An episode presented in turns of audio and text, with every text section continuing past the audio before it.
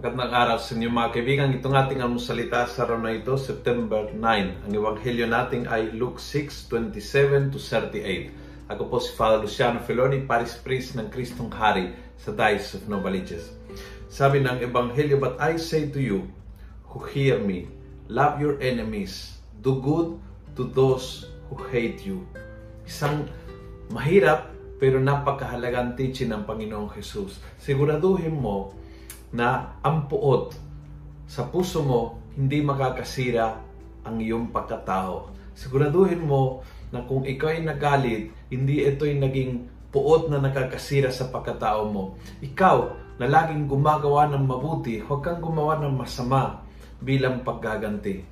Ikaw na lagi ay matulungin, huwag kang tumigil sa pagtulong dahil may tao na gumawa ng kalokohan sa iyo ikaw na ay mapagmahal na tao, huwag, huwag kang maging hater dahil sa tao na nag-hate sa iyo. In other words, yung ugali mo, i iugnay mo sa pagkatao mo, hindi sa pagkatao ng kaaway.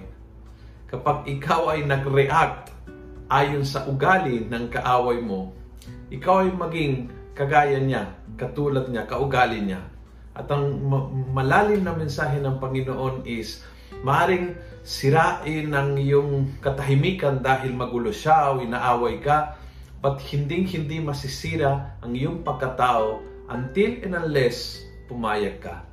Kaya, huwag kang pumayag and therefore love your enemies because you are a loving person, not a hater. Do good to those who persecute you because you are a person that does good you are not an evil doer. Yun ang dahilan kung bakit magmahal at tumulong at gumawa ng mabuti kahit sa harap ng masamaan. Kung nagustuhan mo ang video nito, pass it on. Punuin natin ng good news sa social media at gawin natin viral araw-araw ang salita ng Diyos. God bless.